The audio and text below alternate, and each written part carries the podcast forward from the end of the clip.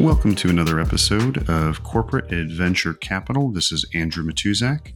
I am a corporate development and corporate venture capital professional exploring how non traditional VC investors can use investments to accelerate innovation, build quality acquisition pipelines, and inform their growth initiatives. I hope you enjoy this episode, and as always, please leave me a comment or send me a message on either Twitter or LinkedIn. I'd love to hear your thoughts on the subject, and please send me your ideas for topics to cover in the future. Thank you very much, and enjoy.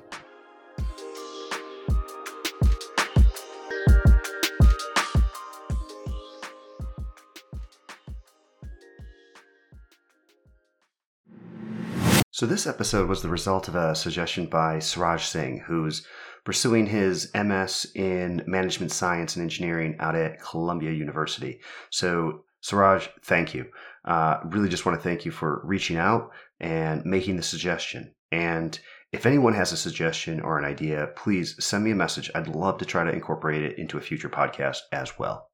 So, the main objective of this podcast is to provide aspiring CVC professionals some background information to help inform and potentially shape some career choices. So, first of all, there's definitely no definitive recipe out there. Uh, and I hope that this serves as a useful roadmap for those that are interested in pursuing this pretty exciting field. So, where are we going to start? Well, at its core, corporate venture capital is basically the intersection of finance industry knowledge, and entrepreneurism. So, CVC professionals have a varied background, but there are definitely some typical educational and technical skills that form the foundation for most. So, let's talk about those key technical skills. And let's start with finance. So, all the jargon out there can make it seem way more complicated than it is. Venture capital, whether corporate or independent, it's basically all just about lending money. And in this case, a company uses its cash to invest in a startup or some smaller business. And in exchange for this cash, the company typically receives some equity, although there are some more complicated structures, including debt or debt like instruments.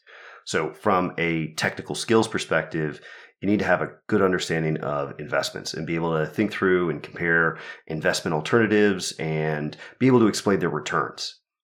The wrinkle with venture investing is that even less data is available than what you're going to be used to. So, company could be pre-revenue, could be underscaled, it could be unproven, and the ability to forecast with any degree of confidence is almost impossible, or at least it's going to be way more challenging than what you're typically used to when you're comparing and evaluating investments in more mature companies.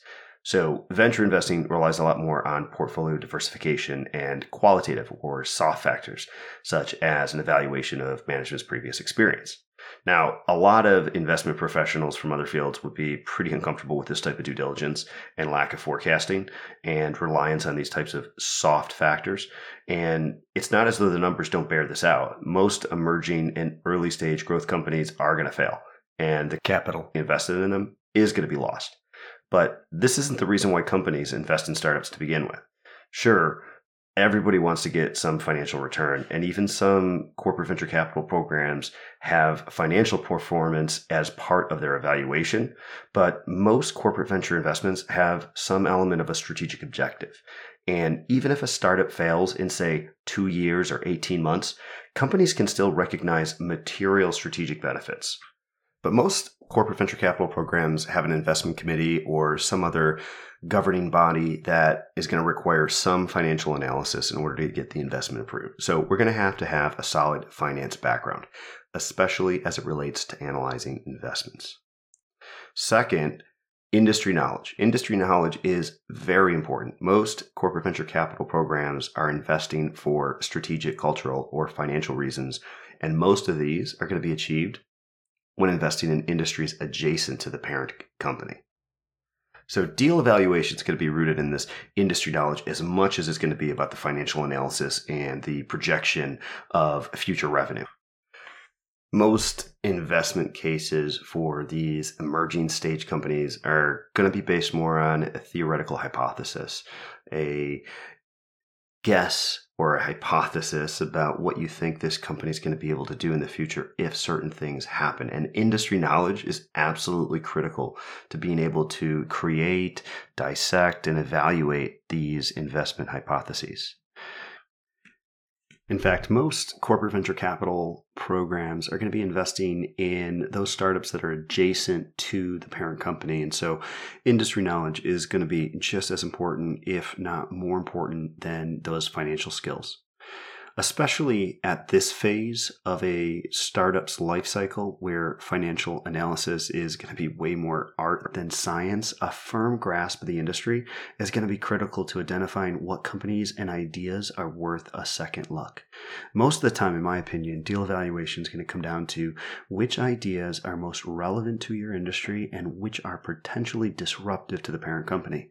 Understanding what can be disruptive to the parent company based on the industry and where that industry is headed, coupled with a good grasp of the management team and an understanding on whether or not that management team can take you there, that's going to be the essential part of deal evaluation. And that last part, understanding whether that management team can take that startup to where it needs to go, is part of the third skill, and that's entrepreneurialism. And is not really a skill, but more of a mindset. It's about being able to evaluate that management team. Startups just don't look like the typical companies that you're going to evaluate in business school. And the management teams are also very dissimilar. And nothing prepares you better for evaluating startups than being in a startup yourself. Even better, be the founder. But even without this background, you can prepare yourself for evaluating startups by participating in startup challenges and being part of the general ecosystem. I think the key to remember is, is there's not just one recipe here that's going to make you a successful CVC candidate. Not all successful CVC programs are headed by former founders. Not all have finance backgrounds. Some aren't even in the same industry, but they've come to learn it. But I think the key is having a good foundation, and these three skills can provide that type of foundation. Although that's not impossible, it definitely is going to be more challenging to break into this field without at least some foundation in finance, the industry, and a basic understanding of entrepreneurialism. All right, moving from those hard technical skills to the soft skills. Of all the soft skills and personal characteristics that one could possess, I think the one most important characteristic or soft skill to have if you want to be in corporate venture capital is persistence. And that's because it's often so difficult to break into this field. If you want to be in it, my advice is keep trying, be persistent. So, keeping in mind the need for persistence, let's talk about how folks can find jobs in the CVC field. Those that are interested can apply directly to specific CVC programs, and I'd recommend a great resource, uh, which is the job board on M&A Science, which is mascience.com. It's a great podcast. Certainly recommend listening to it. And on their website, they host a very good job board, and you'll often find job positions and openings for CVC programs. So just keep in mind that even though there's over 4,000 venture programs in existence, the number of open positions can seem pretty small.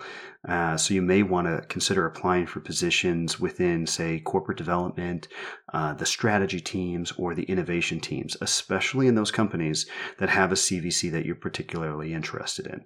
Then learn, network, and apply thoroughly. So if you don't see a CVC position open in the company you're interested in, see whether or not those adjacent offices, corp dev, strategy, or innovation have openings, and then try to get in and work your way from there over to the CVC.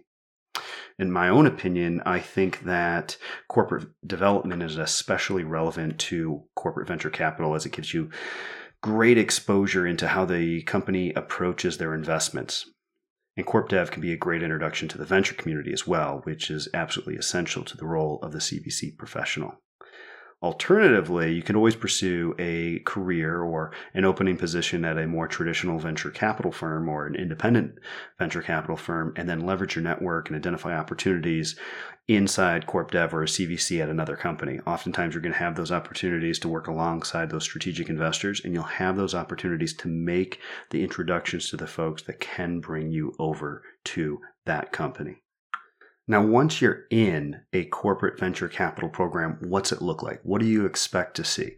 Most organizations have their CVCs report to the CEO, most frequently, oftentimes the CFO, and then closely followed by the head of strategy. There's other organizations where the reporting structure has the head of corporate venture capital reporting into corporate development or even the head of innovation. It's fairly evenly split after you get from the C suite. So keep in mind that these are going to be very senior positions and a great opportunity for you to network and to expand your influence within the CVC. So, in conclusion, I think being part of a corporate venture capital program is probably one of the most interesting and impactful jobs at an organization. You're going to have front row seats to startups that are innovating and creating disruption within the industry. You're going to meet incredibly and wonderfully interesting people and get a wide perspective on the industry as a whole, as well as how the organization actually works.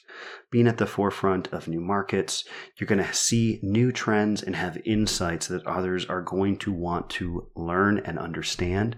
And you can help shape company strategy by bringing these insights into your organization and demonstrating demonstrating how they can be directly applied to your company. Overall, if you have an interest in this space, I'd say go for it. You can have an outsized impact on your company and provide significant value, and not just measured by a healthy return on the invested capital. This fourth pillar of growth, corporate venture capital, is an important tool to avoid blind spots that traditional build, buy, ally efforts can just miss entirely. And again, while there isn't any one recipe or right way to getting started in this field, a good combination of finance skills, industry knowledge, and entrepreneurialism, coupled with persistence, can set you up for success. If you're listening and have some additional thoughts or guidance for those looking to break into the world of corporate venture capital, please drop a comment send me a note and we'll incorporate. Again, finally, I want to thank Suraj Singh for suggesting this episode. It was a great idea. Thanks, Ben.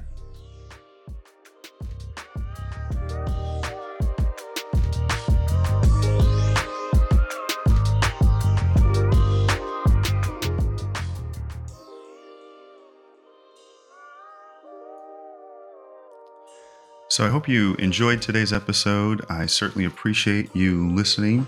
Uh, certainly encourage you to uh, to comments. Leave your comments here, subscribe, send me a message either through LinkedIn or through Twitter. Let me know uh, what you thought of this episode and let me know what you'd like to hear about in the future.